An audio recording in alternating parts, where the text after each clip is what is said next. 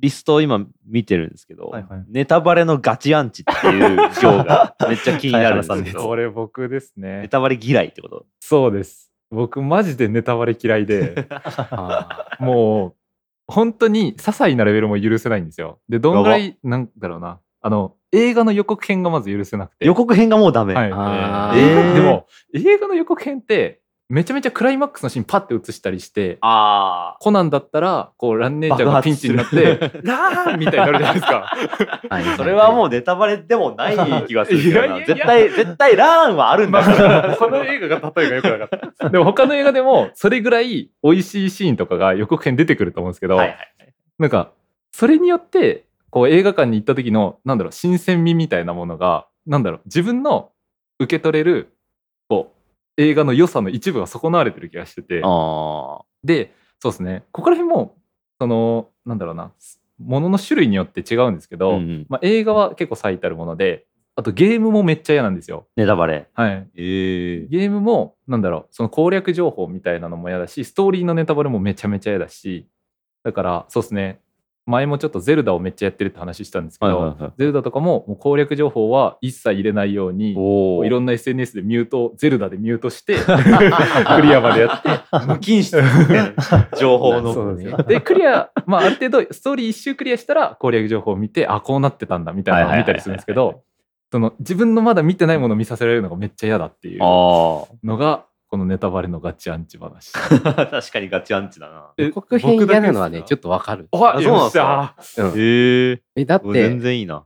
なんか、そのシーンが出てきて、わーって驚けなくなるっいやですよね。ああ。ていうのは確かに思うなはいはいはい。そこまで過敏でもないので、なんか、あーでもなわかるなとは思う。か、あ、わから、わかるっていうのはわかるんですよ。確かに。はいはいはい。例えばなんかその、難しい。メタですね。わかるっていうのは例えばなんか旅行先の情報とかあるじゃないですか。はいはい、はい。あの観光地のなんかこういう景色が楽しめますみたいな写真が出ちゃってるみたいな。ああ、うんそれを見る、見ていくことでもうそれの再確認になっちゃうじゃんみたいなあやつ。そう、それも一一種のネタバレです、ー確か。に。でも旅行先許せますね、僕。あ、それいいんですか？なんか旅行先は写真とその空間で結構違うと思うんですよ。写真だと静止してるものを見てますけど、二次元だから。そうですね。実際行くとそれが360度広がってて、匂いもすれば音もするし、で、それが時間によって移り変わるしみたいなのがあると思うんで。結構それで言うと、携帯と映画館は全く違うああ、まあ確派かもしれないです。ああ、予告編が携帯ってこと？あ、そうですね、うんそうですね。なんか、そう。あとは、あとなんか僕は多分予告編とか全然許せる派のあれなんですけおーど、でもなんか、ネタバレっていう意味で言うと、あストーリーがネタバレになるのは多分嫌な気がする。ああ、うんうん。なんか、でもその予告編って多分、なんか、バッバってなんか、その動画情報が切り取られて、なんか持ってこられてるような気がしてて、うん。なん、か、そこに関してはなんか、そのストーリーを抜いた、そこの映像だけの刺激というか楽しみみたいなのって、あの、そこで、ん？予告編で見ても、うんうんうん。なんか多分大丈夫派の人なるほど、なるほど。あーなるほどね。確かに、タイタニックで、こう、なんだろう、抱いてるシーンがあっても、そこに行くまでの過程とか、ストーリーは分かんないっていう。はいはいだから、なんか結局そこで予告編で見て、わーってなったら、別に本編で見ても多分わーってなれると思うし、うんなんかそこのストーリー軸というか、なんか、初めて見たっていうところでの、たなんか、あの、目新しさというか、自分の中の楽しさはあるけど、なんかそこの映像、ん？切り取った映像に対しては大丈夫なのかも。しれないあなるほど。貝原さんは、あの、スーパーで、うんあの、ソーセージ試食どうですかって言って差し出されるじゃないですか。はいネタバレじゃねえかって思うんですよ。マジでやばいじゃないですか。おい何食わせてんだ？いやってことですよね。いや、そういうことではないです。嗅いでしまった。こんな香りがするこんな香りするとはっていう。ガチアンチよな。確かに。ガチアンチだからやっぱ。ソフトアンチに名乗り換えようかな。え、じゃあ逆になんですけど、はいそれが映画か音楽か、もう何かも教えません。何時間あるかも教えません。あ見ますむ？かっていうやつで行くっていうのはぎ良かったりしますかね。ああ、それはそれで面白そうです、ね。作品の前情報全くなしで、そうですね、ああ、鑑賞するかですよね。いや、でもそれですると、確かにそうっすよね。うん。人生みたいですよ。何が起きるか分かんない。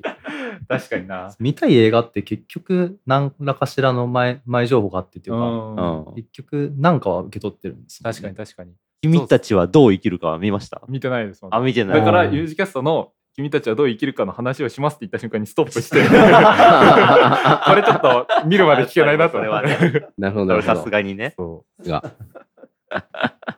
でもだから、そうですね。ガチャンチは名乗るのやめます。いや、ガチアンチでいいと思いますよ。でもそうですね。だからやめちゃった。うん。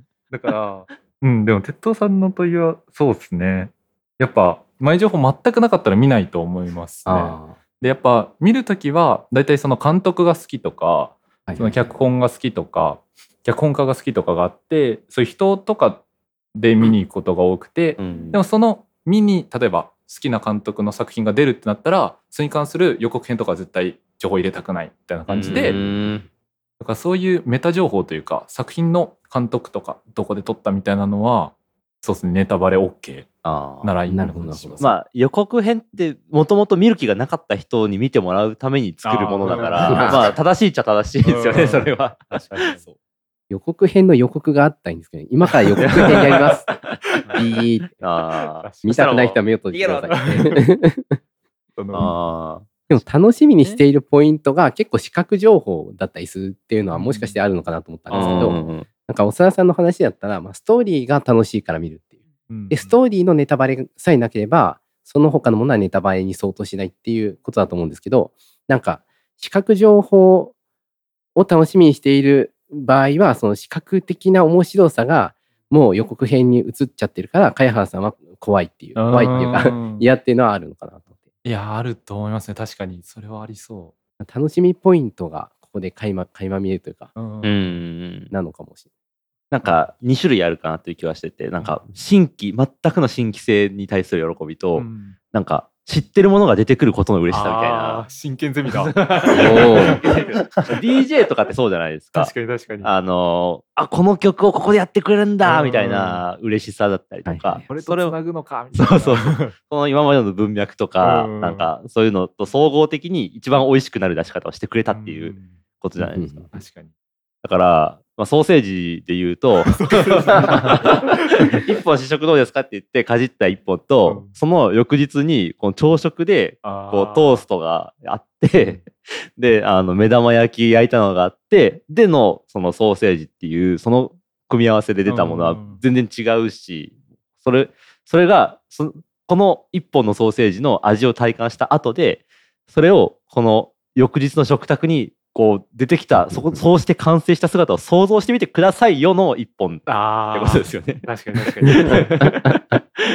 だからその予告編で出たそのワンカットは、うん。あこの流れでこう来るのかノージュルドバーンのになってほしいっていうことじゃないなるほど先にトーストあってバターあっての ソーセージ来たか来るぞ来るぞっていう ソーセージそんななんないでしょうわー。いやそんなな試食そんなに考えたことなかったな。うん。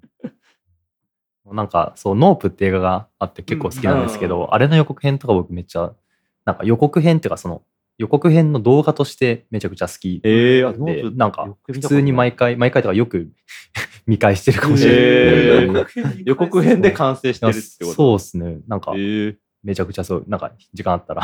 俺は予告編作った人も冥利に尽きるかもしれないえ NOPE 本編は見たんですけど予告編は見てないかも逆に、予告編良かったですね。おすすめ映画。見てみるノープの予告編。えどどっち先に見るの？か え先にどっち見るのがおすすめですかね？あーそう悩ん でたね。でも予告編って短いじゃないですか、うん。なんで予告編見るの全然いいような気はあでも予告編アンチの人たちまあまあまあ。予告編いやいやいやじゃあ予告編から見てみようかな。予告編を作品だと思っちゃえばいいんじゃないですか。ああ確かにな。なるほど。すごい解決策。予告編を作品だと思え。予告編を舐めすぎてる。なるほど。うん。映画を本物だと思って予告編は偽物だと思っているが、実はどっちも本物。だネタバレだと思ってるがあれも作品という。うん。確かにね。その旅面行白。旅行書とかもね、うん。一つの作品ですからね。確かにそれをネ食べログのレビューとかかも一個の 食べログのレビュー。一編の小説みたいなレビューあるじゃないですかたまにありますね確かにありますね。あります。一つ一つの作品が日常には散らばってるという。あそう綺麗に収める 収めようとしてる。収まったのか。ゲスト会だから綺麗に収めてくれようとしてやばい。バレてる。いや、次の話がしたいだけかもしれあない。ー次行きましょうってこと自分の連続性が保てる期間っていう。あー。すいませんなんか茅原さんのリストばっかり。いやいやいや。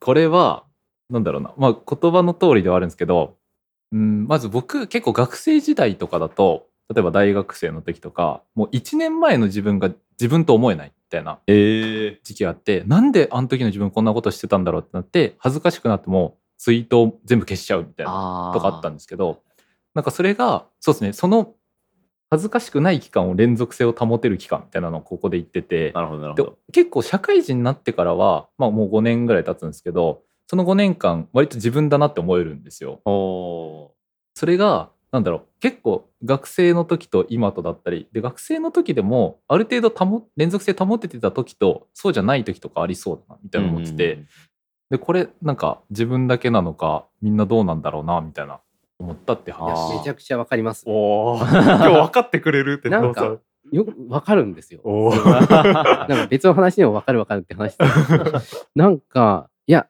本当に同じで、社会人になってからは結構自分だなと思うけど、学生の頃のやつは、最悪消したやつ確かに自分もあって、うん。あの、学生、うん、学生はちょっと恥ずかしい、ね中途半端に自分に似てるから余計恥ずかしいのがあある高校生以前はもはやもう自分とあんまり思ってないぐらいところはちょっとあって、あわかる。その防衛反応というか、基準が逆なのかもしれないなと思ってあ恥ずかしいから自分じゃないと思いたがるみたいなあー、切り離しにかかってる 正解が来ました。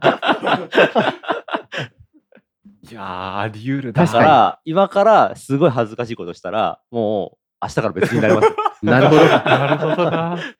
確かに自分だと認めてなければ恥ずかしさも起きないから、そう。認めちゃってるし。なんか心の防衛反応としてもうここまでの期間は私ではありません。他人です。あー。他人がやったことなので私は一切感知しませんっていうそういうこう守る手段があるっていうことなのかもなって思いますね。なんか保険の授業でやった気がしてきた。な防衛規制みたいな。消化とか。いやめっちゃありそうですねそれ。いや守っていきましょう、ここはもう。ん。いやここで守ること悪いことじじゃないと思う。う。守れなくなっちゃうんで、そうそうそう。一個カードを失うことそ。うそうあいいいんですよ。他人です。長田どうそこら辺？いやもうずっと自分じゃないみたいな。この人はこの人でやばいのよ。マジでよくわかんなくなってこれは。えもう去年の自分もとか？でも昨日と昨日っていうかもう昨日もそうなんだ。すごい。そのその場所にあるだけのなんかものにな あるだけのもの。すごい境地に行ってます？ね、なんか。切な的だな。マジでわかんなくなってきてるんですよね最近。大丈夫？素直に友人として心配されている。一後輩として。自分が自分じゃないっていうのは、その自分が言ってたこととか、やってたことを、その自分がやったとは思えないってことなんですかね。めちゃくちゃ言いたく 言いたくないというかなんかうん。なんかじ自分が何なの何なのかマジでよくわかんなくなってきて なんかよよくあるやつだと思うんですけど、な何が起こってて今。何をなな何が起こって何を考えてるんだみたいな。ああなるほど。マジでよくわかんなくなってきてるような気がする。マジで連続性危ういね。そうなんですよ。そうなんですその話聞いたらもうなんか、ちょっとこっちでやってるのがお遊びに。自分守るためとか言ってたの。バカらしなんかすみませんでした。長田のそれは何なんだろうね。何起因でそんな分かんなくなってるのか謎じゃない？なんか別にさなんかそんな自分と自分が矛盾するタイプでもないような気がしてて割と価値判断の軸とかが僕とかよりもずっとしっかりあるのかなって思うからのになんかこうそこがずれるというか。なんか別になんだろう。自分がした判断が自分のものじゃないみたいとかではない。でもあるそうそう例えば昨日自分がした判断誰々になんて話すみたいな、はいはい。例えば僕が学生時代のことを振り返るとなんだろう。あの友達に例えばひどいことを言った。うん。であれってもう自分じゃないみたいなのがあるんだけどそういう話と近い。意味で言うと、2ヶ月くらいまでは 自分かもしれない。して短いなそう2ヶ月くらいまでは自分かもしれないが、うん。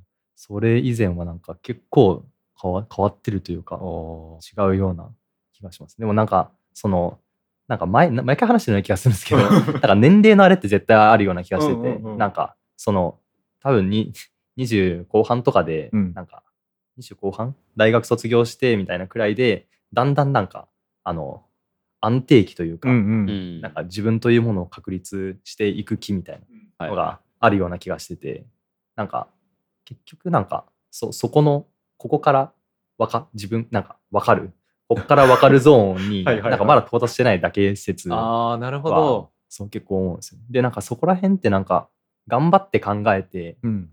ここからわかるゾーンに入るとかじゃなくて、うん。マジで生きてる年齢とかなんか脳の本当になんか 驚きそう生物的なというかなんかそう科学的ななんかうん。説があるような気がしてるんですよ。確かに確かに確かにでもなんかその確定したっていうタイミングにその時に分かるわけじゃなくて、うん。その後3年ぐらい経ってああの辺りで確定したんだな俺はみたいな。そうなってそうなるような気がしてるけどまだ全然なってない。確定してない。ね確定ない そう。柔軟ですね。うん。いやそう。確かに。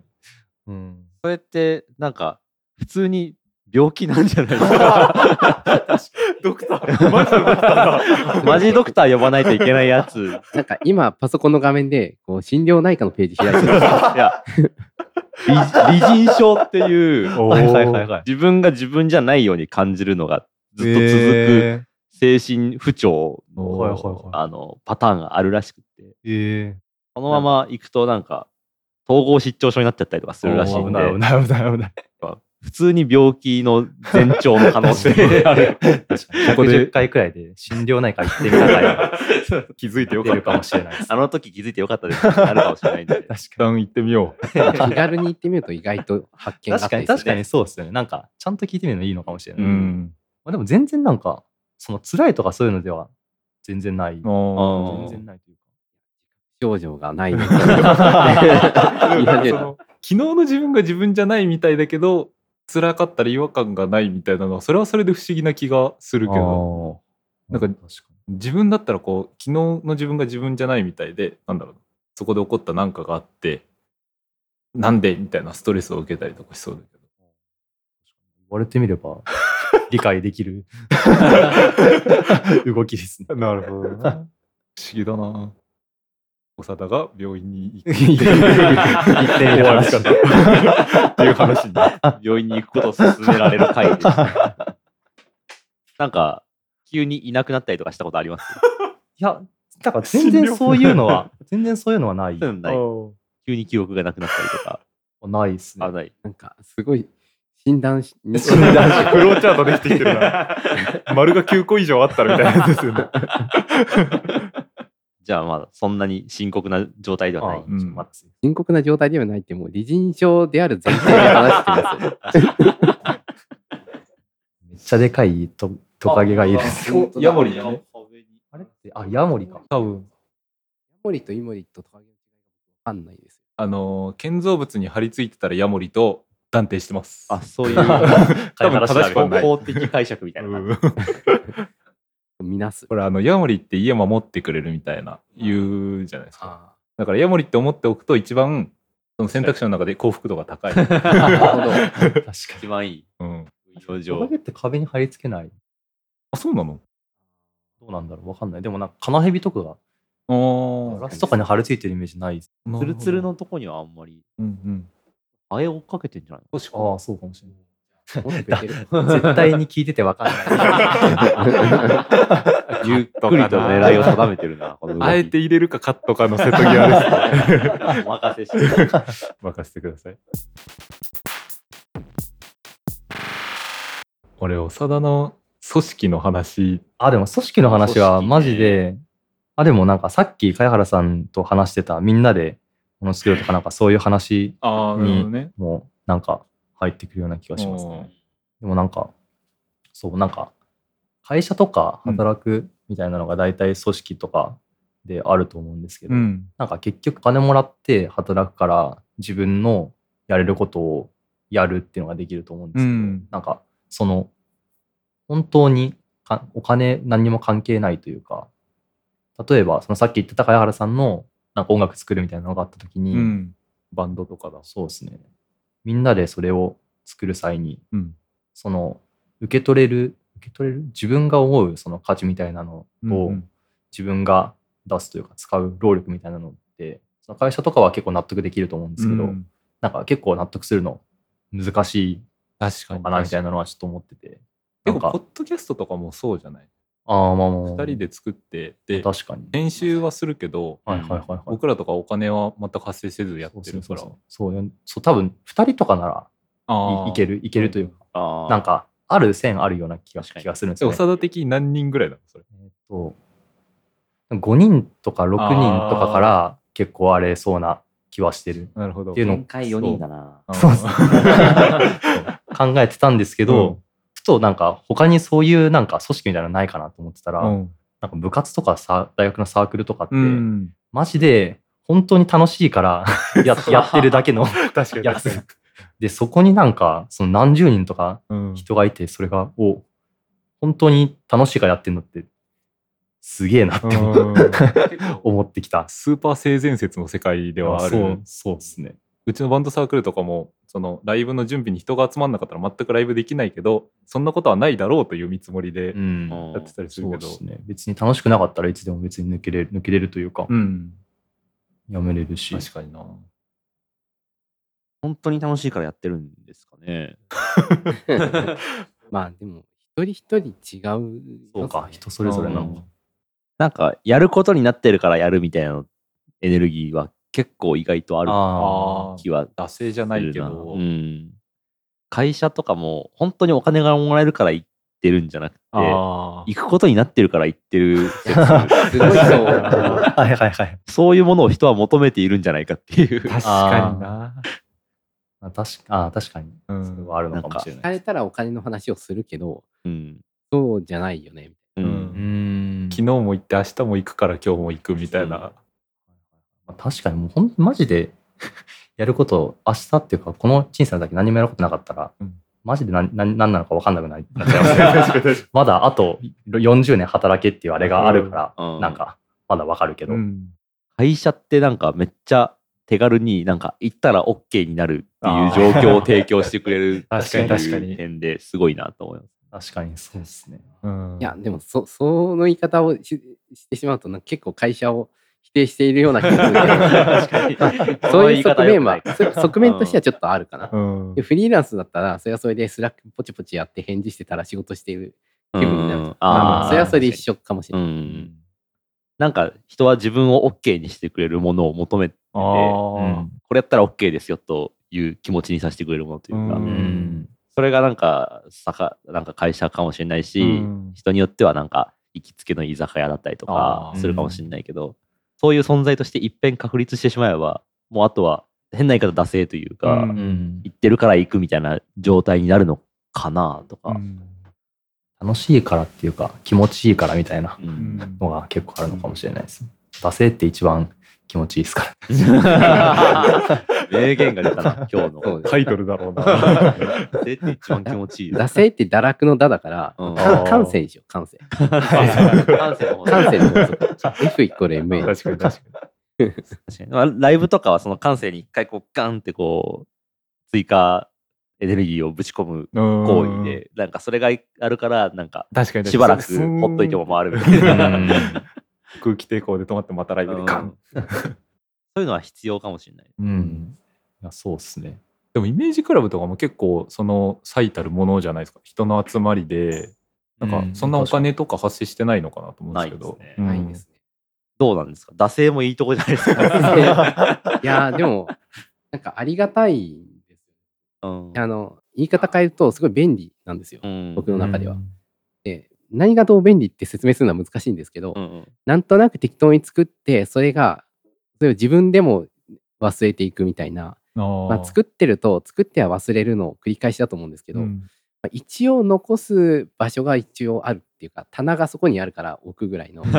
でそういう棚として使いたいけどあでもなんかその雑に置く棚なんだけど一応一生これはなんだろう遺言にこうサーバー管管理費うん。は誰々に相続するからみたいなことを 書こうという気持ちがあるぐらいには大事にしたいんですけどうん。ただまあ日々の使い方としては雑に置ける棚としてこれ以上ないぐらい便利だしなるほど。なんか名前があるだけで人を集められるからうんなんかうん。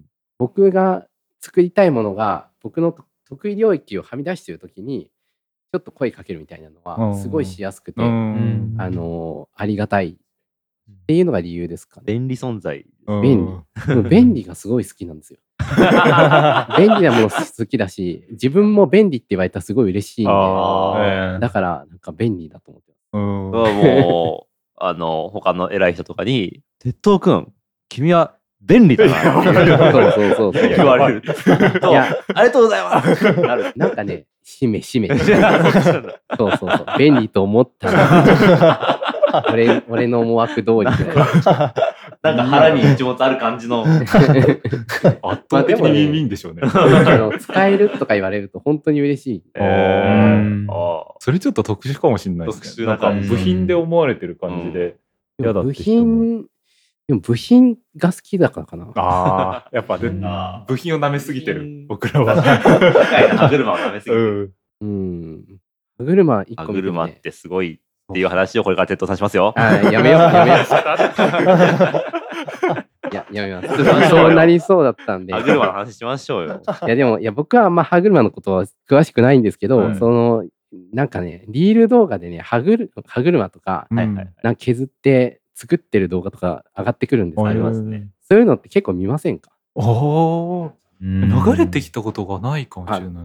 すいません世界線がこれパーソナライズされてますよ。なんか土にでっかい穴をこう2メートルぐらいの深さで掘ってそれに鉄を流し込んでえー円盤を作って、えそれをなんか工場の方に持ってってゴリゴリゴリゴリ削って最終的に歯車になるみたいなー、えー、なんか歯車ってそれがで流れてくる。すごい流れてきたりするんですけどいいなって思ってなるほど。歯車作ってる様子が。うん。まあなんかもしかしたらまあ一個心当たりがあるのはうんこう三兄弟の弟なんですけど、はいなんか便利になるように育てられた可能性がちょっとあって 怖いされた弟なの。いやそういう教育の成果っていう可能性はある。なるほどあな。お前あれ買ってこいよ、みたいな。そうそうそうそう。ル、あなたは便利になりなさい。やばいよ、か便利になりなさいとは言わないけど、なんか便利でいることによって周りが喜ぶみたいな状況が結構あった。うん。でもなんか、ちょっとわかるかもしれない。なんか、えーあの、なんかそれこそ今、自分はなんかソフトウェア作る仕事してて、コード書いてるんですけど、うんなんか、その、難しいな。完全に、その、じ自分というか、パーソナルがそこに必要ないとは言わないですけど、うんなんかどっちかっていうと、その、歯車になるというか、その、うん純粋なアウトプットを出す機械機械として、うんあの、あの、なんだ、そこにいて、それが評価されるって結構す、すごいことというか、うん。めちゃくちゃ重要なことなような気がしてて、うん。なんか。ジェ、ネレーターみたいなことですあそうそうそうそう。で、それでなんか、それができる人、普通にかっこいいなと思うし、なんか、そういう方向で便利とか、そういう部品、部品というか、その、なんか機械的な何かを生み出すものとしてあるっていうのは結構す好きというか、憧れはあるかもしれない。言われるとちょっとわかる気がしますね。うんなんか、こう、なんか人には、こう、そういうツールになりたい欲みたいなのが、うんなんかあるんじゃないかなっていう気がしますね。それこそその組織の中の一つの、こう、精度の高い歯車であることに対する、うん。なんか気持ちよさみたいなものが、芽生えるようになってる確かに。うん絶対あるようなかもしれない気がする。芽生えるようになっているっていい表現。そう。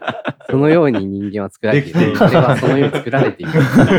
あ群れで生きる動動物として考えたら、うん結構道理ですよね。そうっすね。確かに。確かに確かに。アリとかもそうなのかもしれないですね。うん確かに俺は便利だと思いながら日々働いてる いいだろうって。アリってなんか、この間なんか、X で流れてきたんですけど、X で流れてきたんですけど、あの、ああの、出てこなかった X で終わっちゃった。X でエネルギーが切れちゃった。坂登れなくなった。最初の勢いが必要だから。待ってますよ、いくらでも。なんか、あアリが、アリって、なんか、あの、群れとして、その感染病対策みたいなのができるようになってるらしくって、その病気の、病気に感染したアリが巣に帰ってきたのを発見した門番アリがおあの、そいつを、そのアリの巣の中の墓場みたいなところに連れて行って、ほで、そいつを殺して、で、そその門番アリも、その感染病を運ばないように自分で自分の首を落として死ぬっていう のがあって、すごいね。組織っていうかなんかこう軍としての生き物のなんかこう極北みたいな状に況だけど、もしかしたらそのアリはその時めちゃめちゃ気持ちいいのかもしれない。部品だった。完璧な部品として。果たしたっていう気持ちよさあんのかもなって思いました。なんあかそのそそれを今聞いてるとなんかその感染病がこいつかかってるって分かってそいつを巣まで墓場持ってってそいつ殺すとかはそいつ殺してっていうの分かってそれってなんかその後自分が死ぬってその感染病というものがあってうん。それを自分が持ってるかもしれないっていうのがないと。死な死なないというか、うん。あれじゃないですか。なんか、そういうのがあるのか、もしくはなんかその本能的にそこら辺のなんか、すべてのフローをすっ飛ばして、うん。突き抜けてうん死にに行くみたいなやつが あるあるんですかね。うんだから感染症のロジックが分かってそれをやってるのか、うん多分それない、ないですよね。感染症のロジックが分かってみたいな。だからやっぱ偶然そういう動きをした個体が生き残りやすかったそういう軍がダーウィン的な話うんに沿うと多分そういう個体がいる組織が生き残った結果こうなってるみたいなことですよね。その多分東君気になってるのはその進化論は置いといてそのアリはどういう気気持ちだった持ちいいのかどうか気持ちいいと思う。気持ちいいと思いますか？思い思う多派。分そうじゃないかな。なんか人間の行動でもなんか死にたさに基づく行動って結構あるじゃあると思うんですよね。うんうんとかまあ死にたさまで言わなくても例えば怒った時に一番最初に自分が大事にしているものを壊してしまうみたいなことっていうのもなんかちょっと近いところがあるような気がしてて、なんかその衝動の中にはその瞬間気持ちよさはあるかもしれないし、まあうん後悔も後であるかもしれないけどでも瞬間的にはどんなにマイマイナスというか損な行為でもなんか気持ちよさがあるっていうのはあり得るなというか、うん。かゆいところを書きたくなるのだって一緒だと思うしうん。あるんじゃないかなってなんとなく思います。なるほど。なんかあんまりつながってないかな。かゆいとこ書くと気持ちいいもんな。うん、あれかゆいところ書くのは気持ちいいの不思議なんですよね。確かに。書いた方がいい理由があるのかな実は。毒抜けるとかあるんですかね。でもな。んかあれなんじゃないですか。かい、その、かい、かゆくなるっていう、ん？書くと毒が回る？あそうなの？みたいな話聞いたことあるような気がしてて。虫刺されとかだとそうですよね。はいはいはい。ああ、そんなことはあそうか。虫側の虫側のってこと？でももしかしたらこうかゆいところには赤が堆積してるから書いたら綺麗になっている側面もあるかもしれないじゃん。ああ、そっちのかゆいか。とか人間側か。あの飲みがいるんだったら書くことで飲みにとってちょっと居心地が悪くなって移動するとかはい落ちるとか、確かに確かに。まあ、わかんないけどなんで痒くなったら書くんだろうっていう。だって普通に痛いところを書こうと思わないじゃん。うん。で痒いところを書くように進化した理由がなんかあるあるのでは？って思ってるうん。けどね。気になりますね。虫側が書かせるようになったのか人いやがそれはない書けどくように。な。うん。で虫にとっても人間は長生きしてほしいんじゃなういですか。ん。むあの人間あ蚊蚊の場合はそう。うん。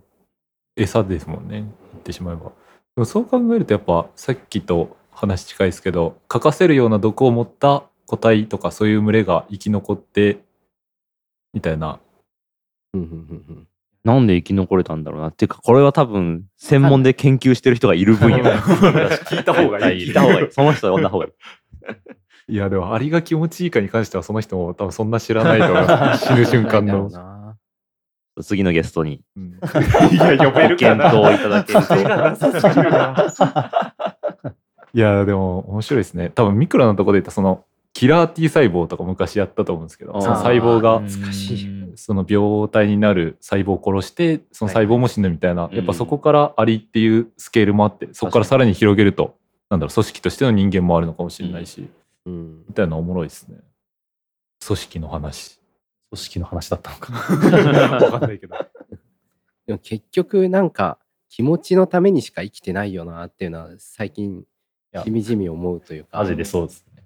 なんかいや寿司をこの前食べた時に、うんうんまあ、回転寿司なんですけど、なんか結構お腹いっぱいだけど最後にタイを食べたかったんですよ。うんうんでタイを食べたらお腹いっぱいを超えるから気持ち悪そうな気がするけどタイを食べてなんか終わりにしたいっていう気持ちのためだけに食べたんですよ。で、優秀の美飾りたい。うん、めちゃめちゃわかりますいやそのね直前に食べたやつが子供に食わせようと思ったやつがあの残したからしょうがなく食べたっすよ。あー。それを最後にしたくないなみたいなのがあって、うん。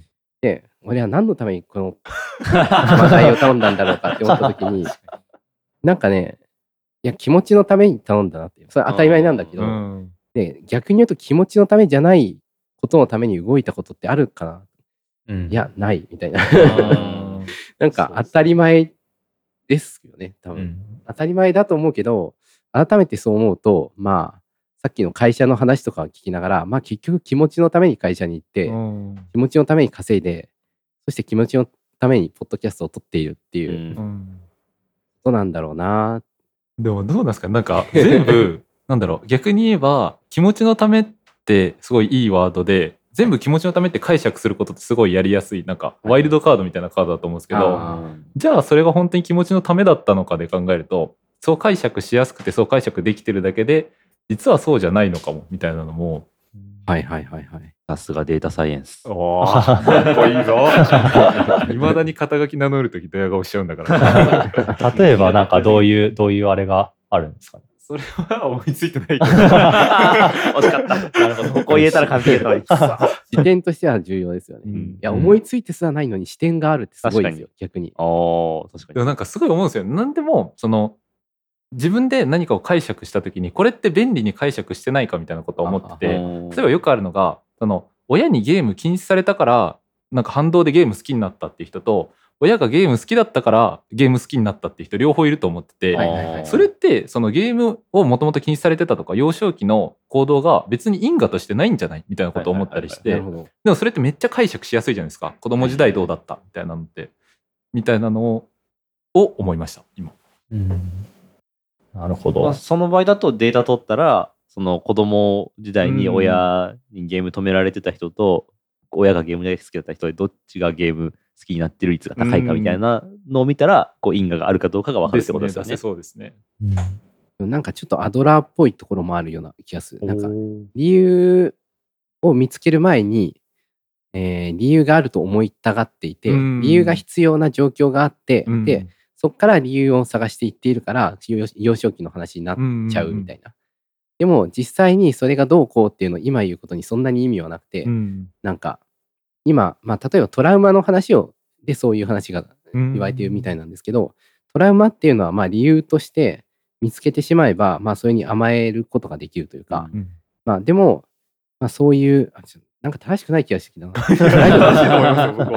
でもすごいしっくりきちてます。ょっとあの僕のあのうろ覚えだとちょっと間違ってるとこあるかもしれないんですけど、なんか結局自分を、まあ、ある行動から遠ざけるためにあの心地よい理由を見つけるとそれに依存するっていう性質があるから、なんかトラウマっていう言葉が生まれたみたいな。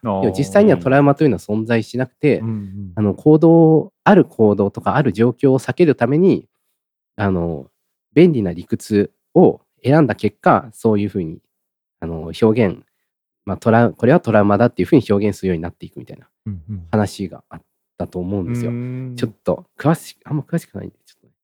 心配なんですけど。アドラー。わからない。アドラーは。でもなんかねでも近い感じがしますね。話聞いてると。やっぱそうなると気持ちの話ってことですか？気持ちのた話にはなっちゃう。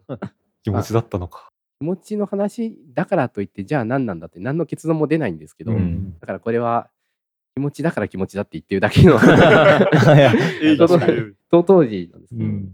なんかなんなん何の話だっ何の話だった？忘れちゃった。えーマックの人間が切れちゃった。ああけ気持ちの前に。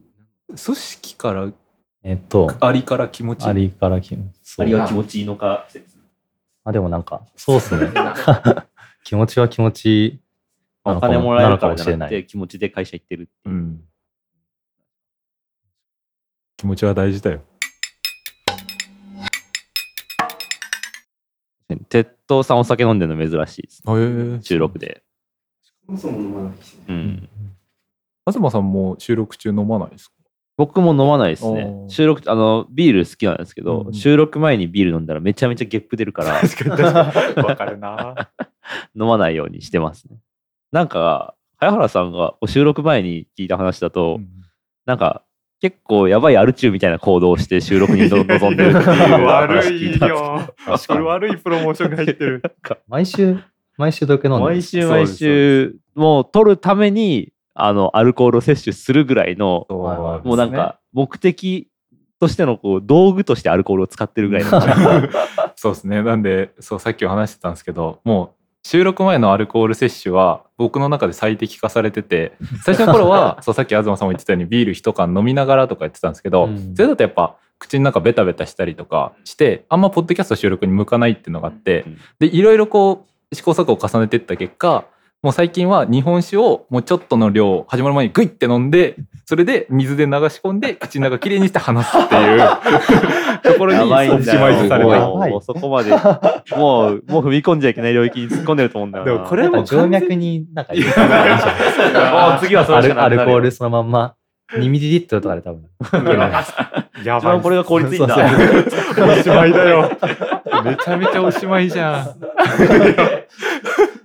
アンダーキャストはあって。い。怖っ。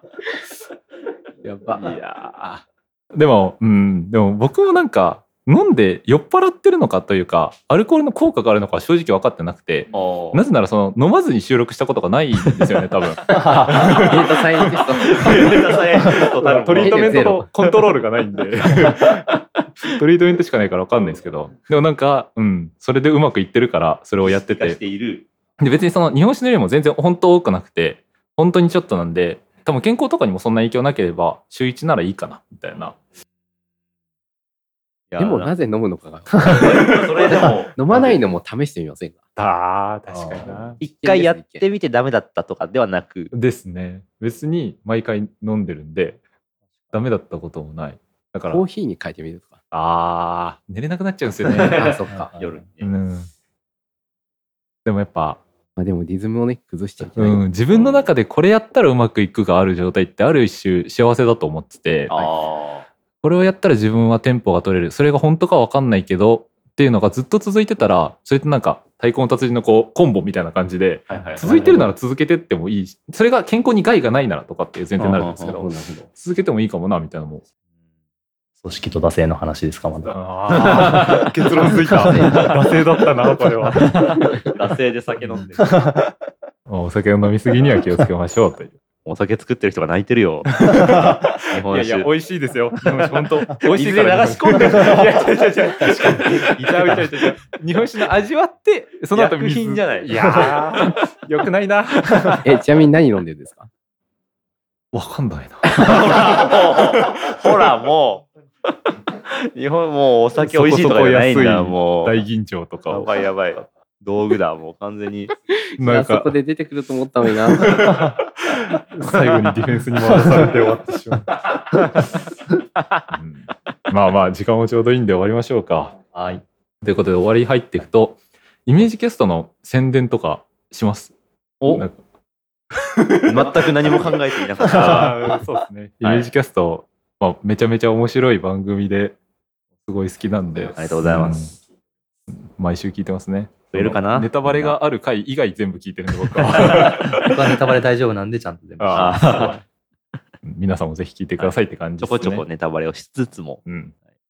楽しいネタバレにね、うんうん。できるようにうんしてるはずなんで。そういう感じです。はい。あもう一個。はい。えっと、イメージキャストの、あの、T シャツこの度作りまして、うん。なんと、あかの、イメージキャストの、あの、ポッドキャストのアットワークも作ってくれてるエラーさんうん。に、あの、エラーさんと、あと、あの、池内さんというですね、あの、リスナーの方が、あの、作ったものを土台に、うん。あの、エラーさんにそれをグラフィック化してもらったというやつなんですが、そいつがね、あの、今この収録してるところにぶら下がってるんで、かわいい。後で、あの、貝原さんと大沢さんに来てもらって、T シャツを取って、それをベースに載せようと思います。よっしゃ 嬉しい。お願いします。モデルデビュー。モデルをやってもらってますので、よ T シャツ買ってください。ろしくお願いします。うんじゃあそんな感じですかね。というわけで、では改めてイメージキャストのお二人ありがとうございました。ありがとうございました。ありがとうございました。よし、これでエンディングが流れて完璧だ。あーお疲れ様です。お疲れ様です。